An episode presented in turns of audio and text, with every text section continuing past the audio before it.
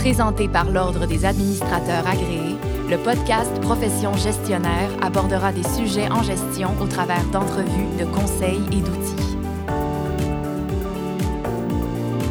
À l'approche de la fin de l'année fiscale vient la saison des REER et pendant cette période-là, de nombreux contribuables cotisent jusqu'à la dernière minute pour réduire leur imposition potentielle.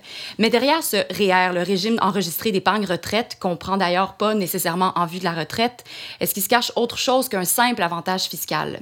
Et dans le domaine des affaires, comment est-ce qu'on peut maximiser son utilisation?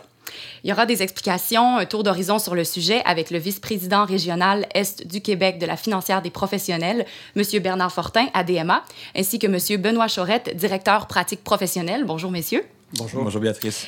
Donc, le REER a été créé, c'est un régime qui a été créé en 1957 par le gouvernement canadien. Est-ce qu'on peut dire que son utilisation a beaucoup évolué depuis les dernières années? Ah oui, c'est certain. L'évolution du REER est, quand même très marquée depuis sa création. Ça fait 60 ans, en fait, que, que, le REER a été euh, mis en place. C'était en 1957. Puis, euh, à l'époque, on pouvait cotiser 10 de notre revenu euh, jusqu'à un maximum de 2500.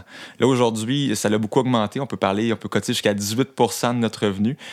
et on parle de montants qui peut atteindre jusqu'à un maximum là, de, de 26 230. Vous n'avez pas encore cotisé pour l'année 2018 parce que peut-être que, que, vous le savez, mais vous avez, en fait, 30, 60 euh, jours suivant la fin de l'année pour cotiser à votre IR. Vous avez jusqu'au 1er mars pour le faire. Euh, pour ceux qui regardent leur cotisation de 2019, c'est maintenant 26 500 qu'ils peuvent mettre euh, dépendamment de leur revenu ou 18% de leur salaire. Donc, c'est définitivement un grand pas en avant par rapport à ce qui était possible en 1957.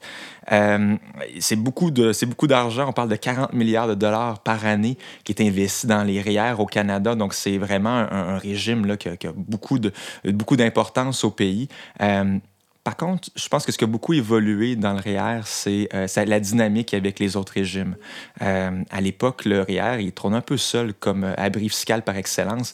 Là, maintenant, aujourd'hui, on peut penser, on parle au CI, exactement, qu'on épargne libre d'impôt, on peut penser au régime enregistré d'épargne études. Donc, il y a beaucoup d'autres alternatives maintenant que de cotiser au REER. Donc, je pense que c'est vraiment ce qui a changé le plus, c'est la dynamique du REER par rapport à d'autres possibilités d'épargne pour les contribuables.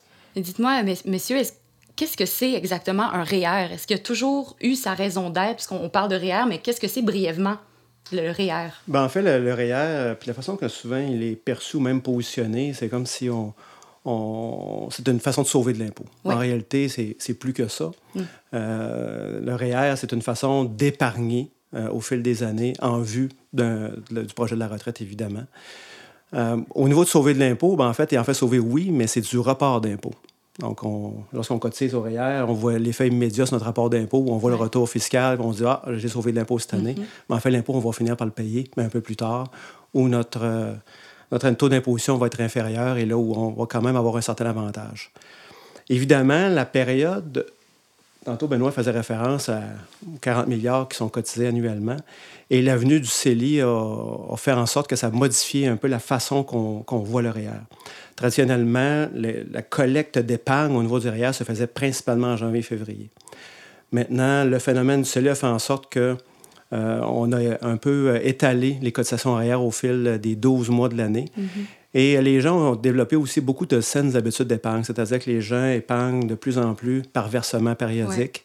Et ça fait en sorte que janvier-février demeure encore une grande période de collecte d'épargne au niveau du REER. Mais en réalité, euh, dans la pratique, ce qu'on voit, c'est qu'on le voit beaucoup sur 12 mois. Donc, le REER, c'est reconnu, on le sait, pour son avantage fiscal, mais est-ce qu'il y a d'autres bénéfices dans le fait de cotiser chaque année le montant maximal admissible à son REER? Ben, c'est de donner les chances de, notre côté. Évidemment, euh, une des principales sources, ça va être la retraite. Tantôt, je l'ai évoqué. Euh, mais je pense par exemple à ceux ou celles qui, euh, qui sont admissibles au régime d'accès à la propriété, mm-hmm. où ils peuvent retirer jusqu'à 25 000 pour justement faire la, construction ou l'acquisition d'une résidence. Évidemment, ils doivent rembourser pendant, pendant une quinzaine d'années le, le, le, montant en question. Mais ça fait en sorte que euh, souvent, les excuses qu'on avait en début de carrière de se dire bon, mais je vais retarder parce que je dois m'acheter une résidence, je vais mhm. retarder mon accumulation d'épargne parce que j'ai d'autres dépenses qui vont s'en venir. C'est le fait que maintenant le REER est beaucoup plus ouvert qu'il l'a été à une certaine époque, fait en sorte que pour euh, peu importe ton niveau de vie ou peu importe ton cycle de vie, devrais-je dire, les bénéfices du REER sont, sont, sont présents. Mhm. Puis si on regarde du côté des entrepreneurs, et plusieurs d'entre eux ont amassé une certaine épargne, comment peuvent-ils évaluer leurs meilleures options pour placer cet argent-là? Bien, ils ont plusieurs options, les entrepreneurs, plus que jamais, je dirais. Hein. Euh, je pense qu'il y a une certaine époque, là, comme on dit tout à l'heure, avec le CELI, avec les régimes enregistrés, mais aussi avec les options de remboursement de dette. Aussi, les entrepreneurs ont le choix de rembourser leur montant emprunté dans le cadre de leur entreprise, mm-hmm. les montants empruntés personnellement dans leur vie. Donc, ça fait plusieurs options disponibles pour un entrepreneur euh, qui peut faire avec ses surplus.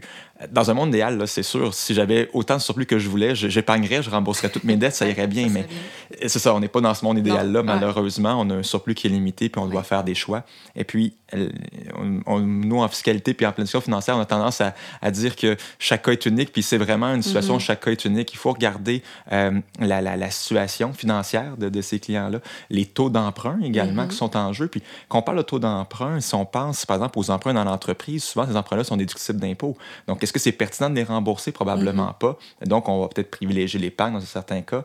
Euh, mais encore faut-il être prudent euh, quand on privilégie l'épargne au détriment du remboursement de dette, surtout dans le contexte actuel. Les taux d'intérêt augmentent. Ça coûte plus cher que, que mm-hmm. jamais emprunter, hein? Ben, ben, que jamais, du moins avec les, dernières, euh, les derniers mois, dernières années.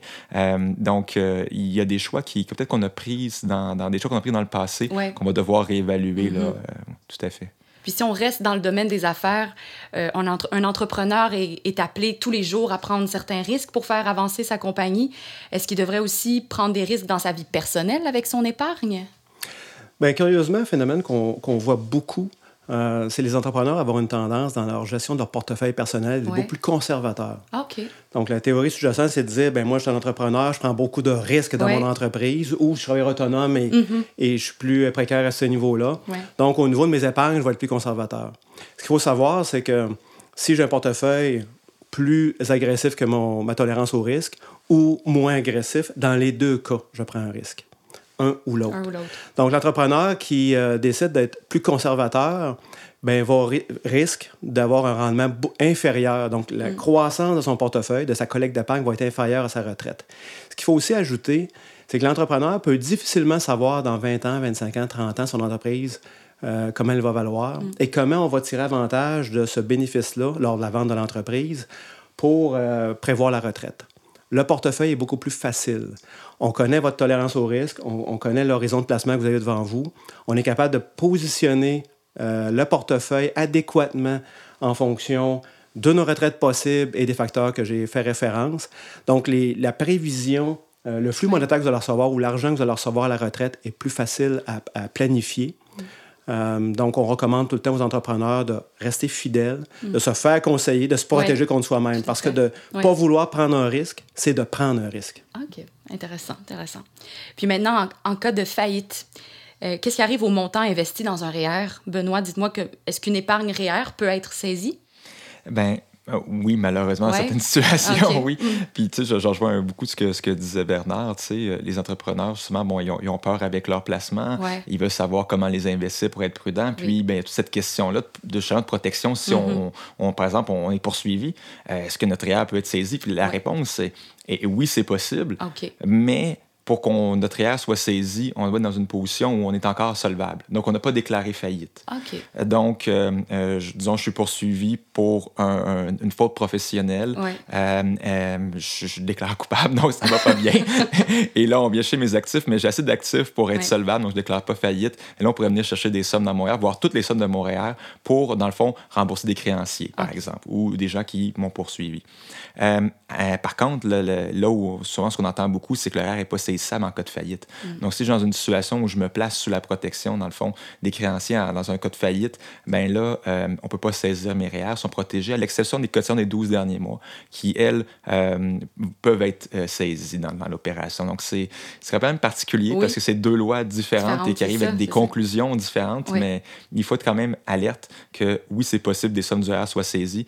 Et il ne faut pas voir le REER comme euh, le seul élément qui peut être saisi, c'est notre propriété peut être saisie, nos actifs peuvent être mhm. saisis. Donc, je pense que quand on pense à la protection de nos actifs, il faut avoir une vue qui est beaucoup plus globale que l'ensemble de nos REER. Il faut regarder notre planification complète, nos assurances responsabilités. Ça va beaucoup plus loin que le REER. Hmm.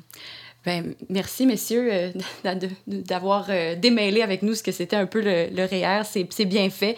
C'était Monsieur Fortin, Monsieur Chorette pour euh, profession gestionnaire. Donc, en conclusion, les conseils qu'on pourrait, disons, donner à une personne qui serait prête à investir dans un REER serait de le faire le plus tôt dans sa vie professionnelle, le plus tôt et le mieux. De faire ses cotisations en début d'année. On mentionnait l'exemple en janvier 2019 pour l'année fiscale de 2019. Puis de rester fidèle à sa tolérance au risque en investissant dans des produits qui répondent à ses objectifs d'épargne.